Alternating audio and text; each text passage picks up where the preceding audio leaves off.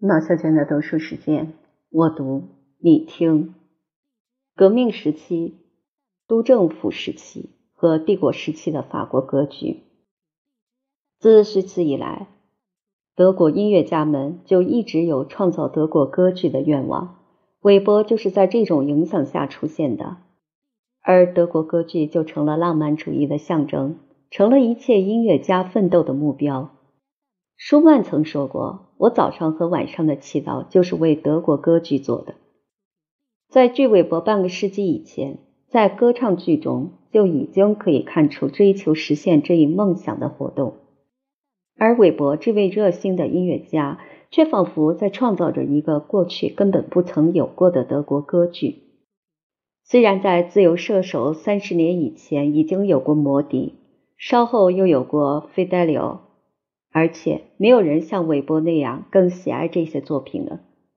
他作为一个歌剧指挥家，常常指挥他们的演出。但是韦伯这位浪漫主义者是文学修养与音乐修养相称的作曲家中的第一人。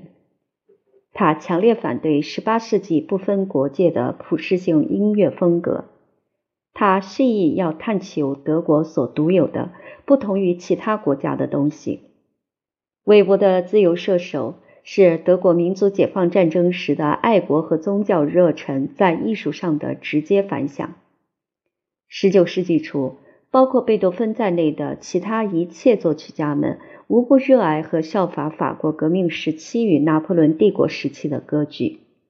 而如今，韦伯的这一部歌剧则意味着德国浪漫主义歌剧的胜利。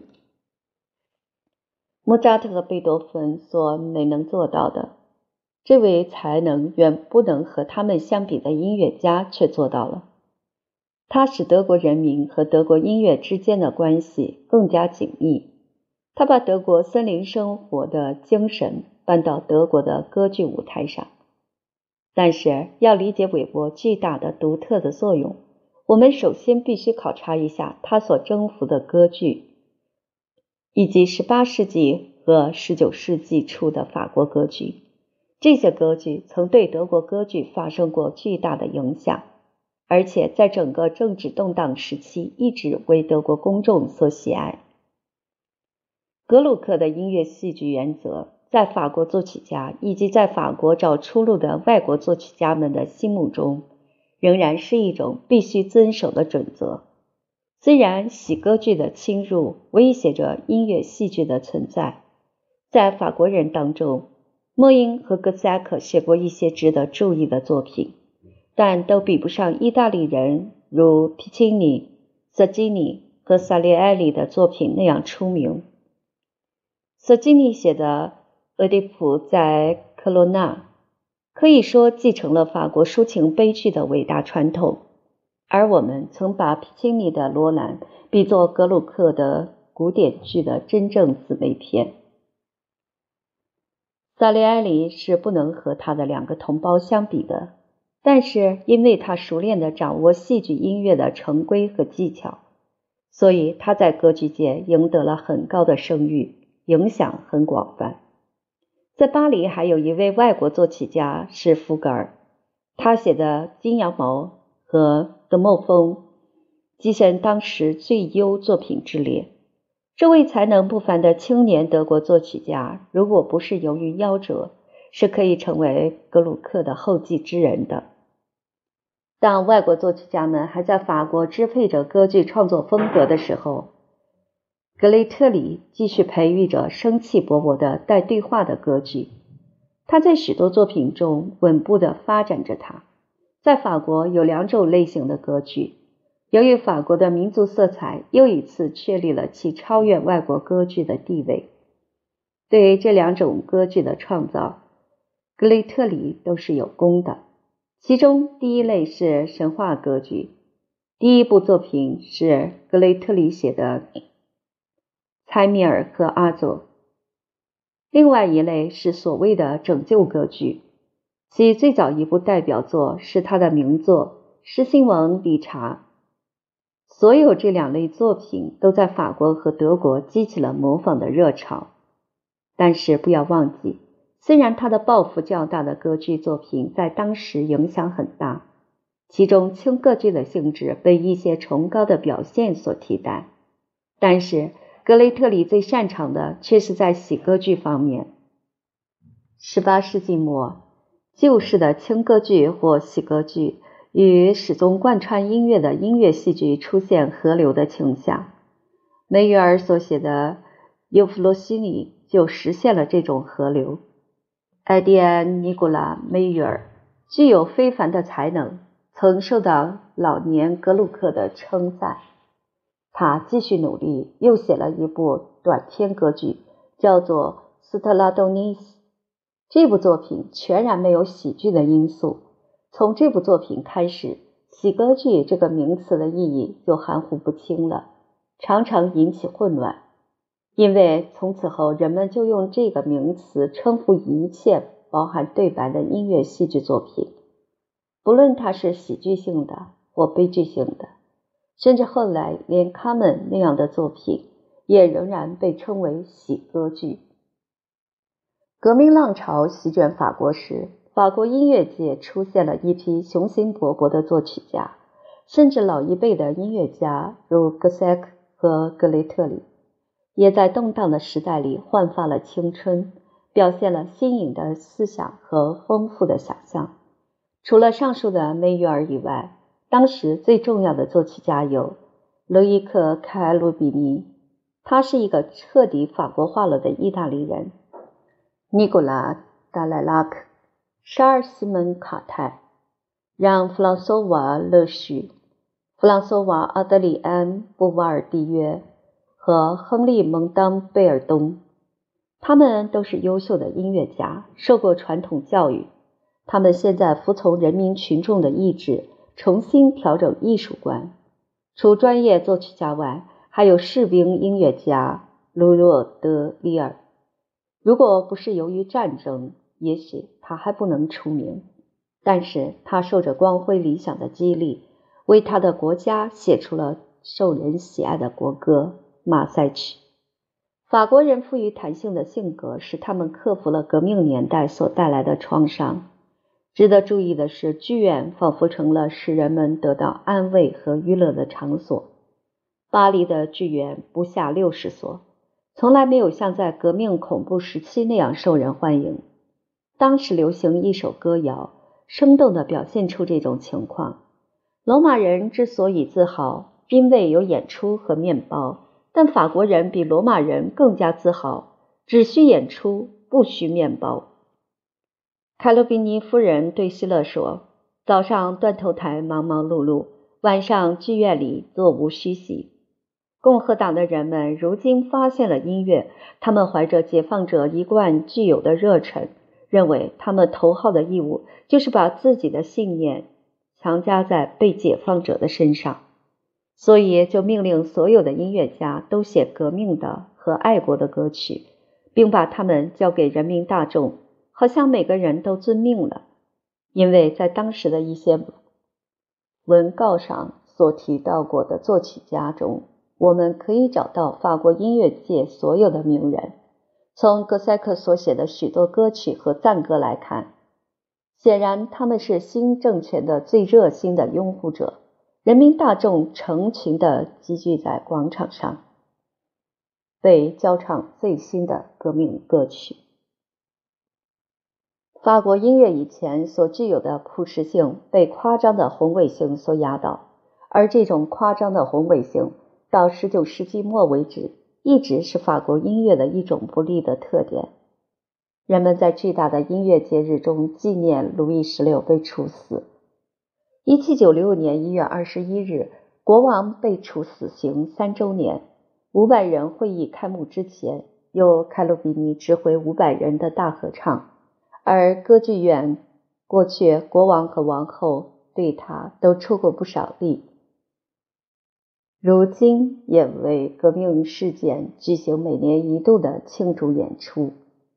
罗伯斯庇尔一方面不放松进行反宗教的迫害，同时通过国民议会颁布法令，允许信仰不朽行，允许崇拜一种非人的神。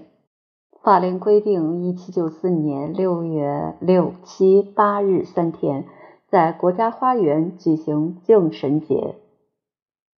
国立音乐学校后来的巴黎音乐学院的教师深知国民议会的法令是不容忽视的，他们向革命委员会递交申请书，表示他们愿意贡献力量，同时指出音乐对于人民的价值。在这一文件上签名的有勒希尔、格塞克、梅尔、贝尔东、卡鲁比尼和达莱拉克。这也就是说，所有当时的重要作曲家都签了名。接着，他们就被邀为舍尼埃写的一首赞歌《永恒之神赞歌》配乐。这些勤劳的作曲家们不满足于只担任这个简单的作曲任务。而且辛苦地发动群众领会高尚的艺术，把高尚的艺术民主化。所以在临近节日的前几天，人们看见他们拿着长笛、小提琴或其他乐器，在某些群众聚会的场所和男女公民们一起排练。他们站在一张桌子上或者一辆倒翻过来的车子上演奏、指挥。一直到把这场可怕的演唱弄得像样子为止。这首赞歌由于两千四百名歌手演唱，副歌由全体群众演唱，伴以大炮的轰鸣。表演的规模越来越大。虽然纯粹是在外表形式上，梅约尔采用三个管弦乐队和合唱队，后来勒希尔又加上第四个队，到了布列兹。只好再加上个第五队。三十年后，他在他的安魂曲中的神奇号角一章就这样做了。管弦乐队的闹声太大，掩盖了人声，有抒情倾向的作曲家为此感到恼火。格雷特里干脆指出，每场歌剧演出，不论他演的是什么题材，好像都是在重演摧毁巴士底监狱。在恐怖的1793年2月，勒希尔的歌剧《岩洞》上演，非常成功。这部歌剧富于幻想性，紧张恐怖，充满尖锐刺激的咏叹调和粗犷喧闹的场面，非常适合当时人们的情绪。勒希尔实际上为法国革命时期创造了一种特有的风格，为一切法国人所遵循，为外国人所模仿。法国全国各地都演出他的岩洞，一年多的时间内演出达一百场之多。这个剧目被取消以前，又演了六百场。两年以后，梅约尔也是写了一部岩洞，但不太成功。勒希尔的《保罗和维尔钦尼》也是在恐怖时期写成的，不像岩洞那么受欢迎，但其中描写海上风暴的音乐好像很经得起考验，受到很多人的喜爱。其他有很多写暴风雨的音乐，大都受他的影响。如布列兹的《幻想交响曲》中的一段就是这样的：恐怖的可拯救的歌剧，一旦被人视为楷模，才能较高的音乐家又都去经营他们，于是就产生了有力的作品。达莱拉克是当时最有名的作曲家之一，他的名望可与莫扎特相比。他写了两部恐怖歌剧《罗尔德克莱吉》和两个萨沃伊人。卡泰尔、梅约尔和贝尔东都曾写过一些很受欢迎的作品，但是把这类歌剧提高到真正音乐戏剧水平的作曲家，在许多作曲家中称得起是格鲁克和皮奇尼的后继人的，则是凯鲁比尼。这是一位。为当时欧洲每个音乐家所普遍爱戴和非常尊崇的作曲大师。凯鲁宾尼受过帕莱斯特里纳学派的复调声乐的训练，他是一位追求完美理想的艺术家。他发现法国最适于发展他的天才。他在对位研究之外，学到了法国古典主义的精美的器乐艺术。在巴黎。曼海姆乐派和维也纳乐派的新兴器乐也很盛行，而在意大利受过训练的法国小提琴家勒克莱尔和加维尼耶原封未动地保持着意大利古老的弦乐风格的纯洁性和崇高性。当时最杰出的小提琴家 Giovanni Battista Vivaldi，同时也是最优秀的小提琴音乐的作曲家，住在巴黎，任老爷剧院（以后改成福都剧院）的院长达数年之久。卡洛比尼曾做他的助手，从事意大利歌剧适应法国趣味的细致工作，这就需要对歌词加以改动。并相应的变动音乐。卡鲁比尼在这方面做得非常巧妙。除此以外，他因以前曾受教育于萨尔迪的门下，萨尔迪常常把歌剧中的次要角色交给他来写，所以他积累了一些经验。以上这两方面的实践使卡鲁比尼精通戏剧音乐的创作技巧。使他成为许多作曲家，从无数不太突出的歌剧作家，一直到贝多芬和舒曼所十分崇敬的模范。一七九一年七月十八日，他的歌剧作品《罗多伊斯卡》首演，同一年内重演二百次之多，这在歌剧史上是一件大事，足以与格鲁克的《伊菲罗尼》和莫扎特的。同九万年相比，而其所受到的欢迎仅次于所公认的卡鲁比尼的最佳作品《两天》。这部歌剧和这样的评价无疑是相称的。但是，《Media》也许是他的最动人、最强烈的恐怖歌剧。这部歌剧的戏剧性的紧张贯彻始终，从歌剧序曲一开始的几个和弦就明显的。表现出这部歌剧的阴森紧张。这首序曲能使最伟大的作曲家为之着迷。举一个最突出的例子，从阴暗的梅迪亚序曲中，不是可以看出贝多芬的埃格蒙特序曲的灵感源泉吗？卡鲁宾尼这位火性的，而在音乐上又是受到严格训练的艺术家，是一个崇高的理想主义者，热衷于描写英雄妇女。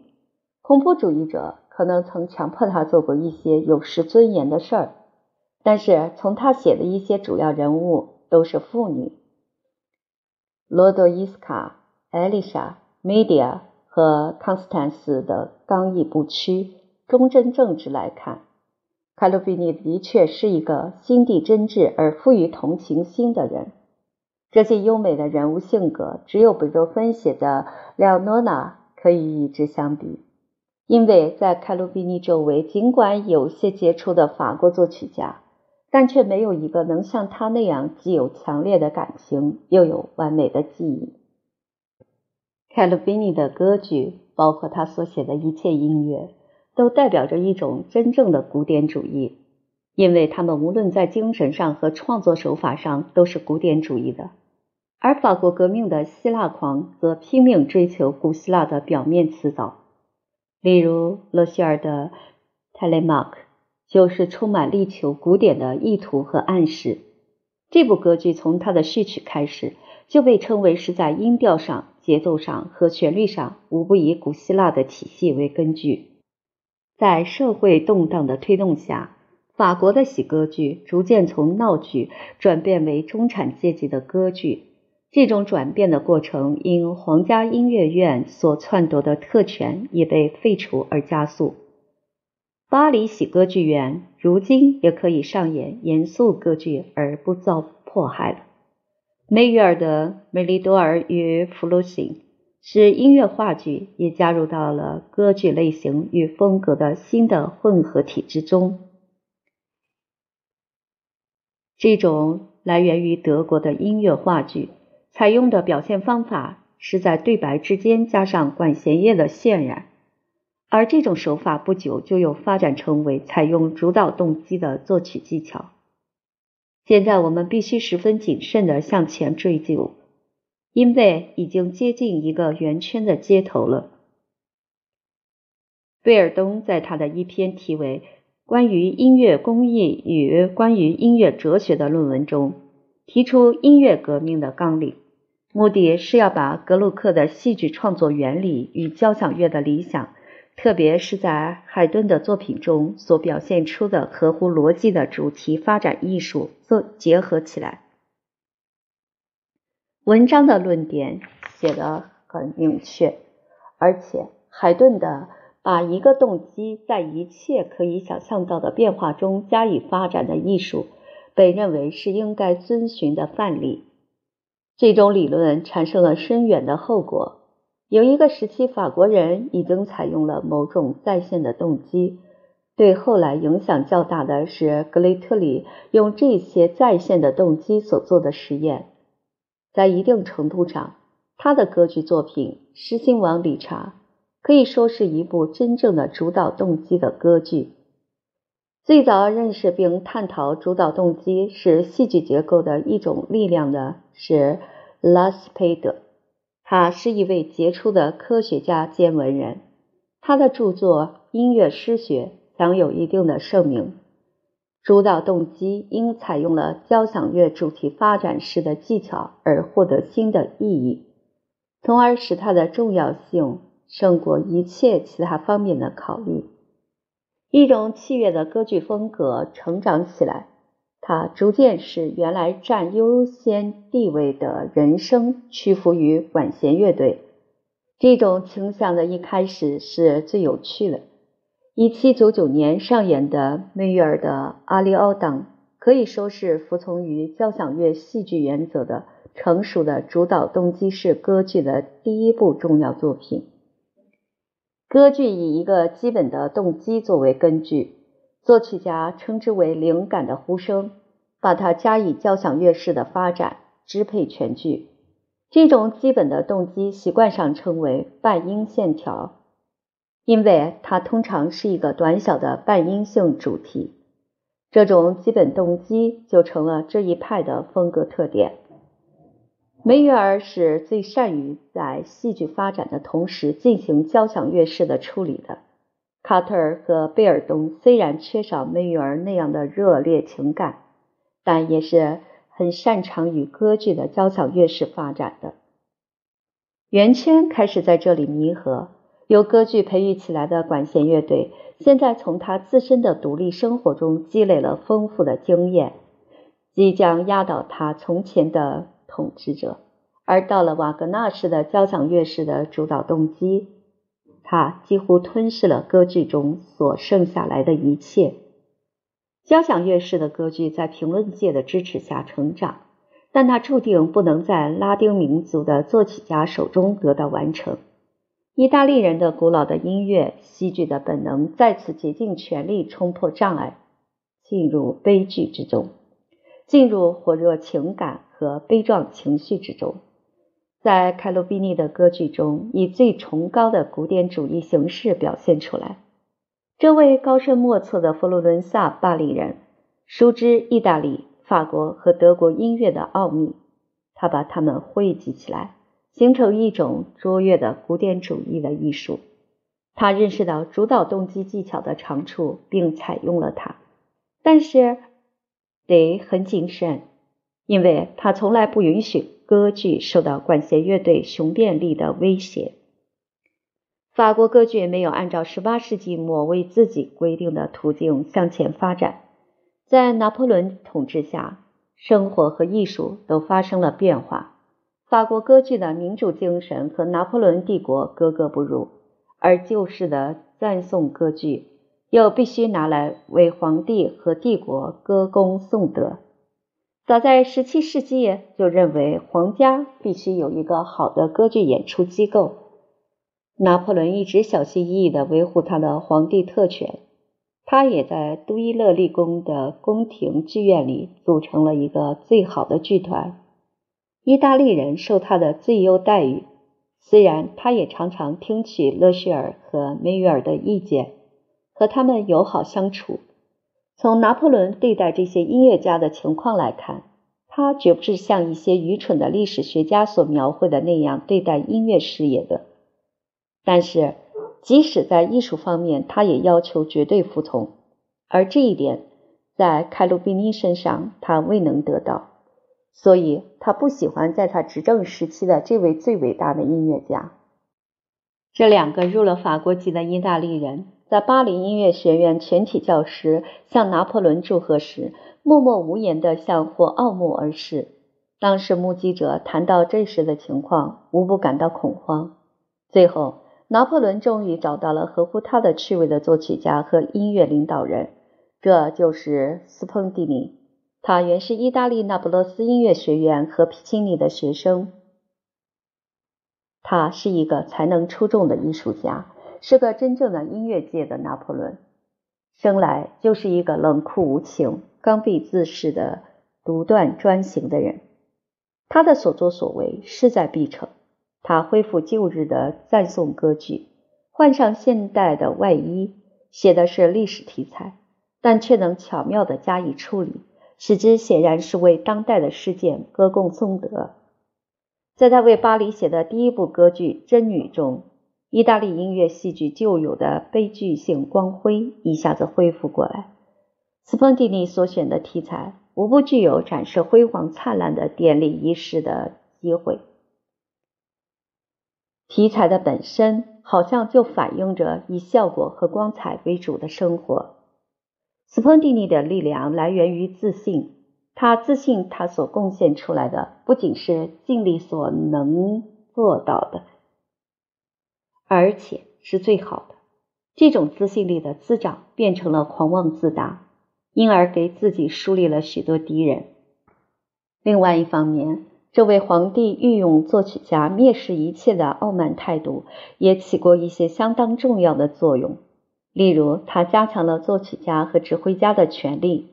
使他们成为歌剧院的绝对权威，从而使歌剧家和行政长官称霸的不合理现象得以废除。斯彭蒂尼继《真女》之后写了《费南德·科特斯》，同样受到热烈欢迎。他赢得了牢固的荣誉，在拿破仑下台之后，在路易十八世王朝仍然保持着他的职位，直到1820年。他接受普鲁士国王的邀请，到柏林宫廷任职。斯彭蒂尼的音乐戏剧强烈、生动，富于时代精神，可以说是拿破仑精神的体现。他把意大利传统的音乐戏剧和恐怖歌剧，以及格鲁克式的抒情悲剧成功的结合起来。在瓦格纳的歌剧《罗恩格林》中，剧中主角出场时。乐队吹起嘹亮的小号欢迎他，这就是斯彭蒂尼的笔法。一直到十九世纪中叶，法国和德国歌剧中的一切这种场面，无不来源于斯彭蒂尼。斯彭蒂尼统治着法国的音乐舞台。他在离开法国以后，法国歌剧界不可避免地陷于沉寂，直到浪漫主义的大歌剧出现为止。而浪漫主义大歌剧的形式在许多方面是和斯芬丁尼的成就分不开的。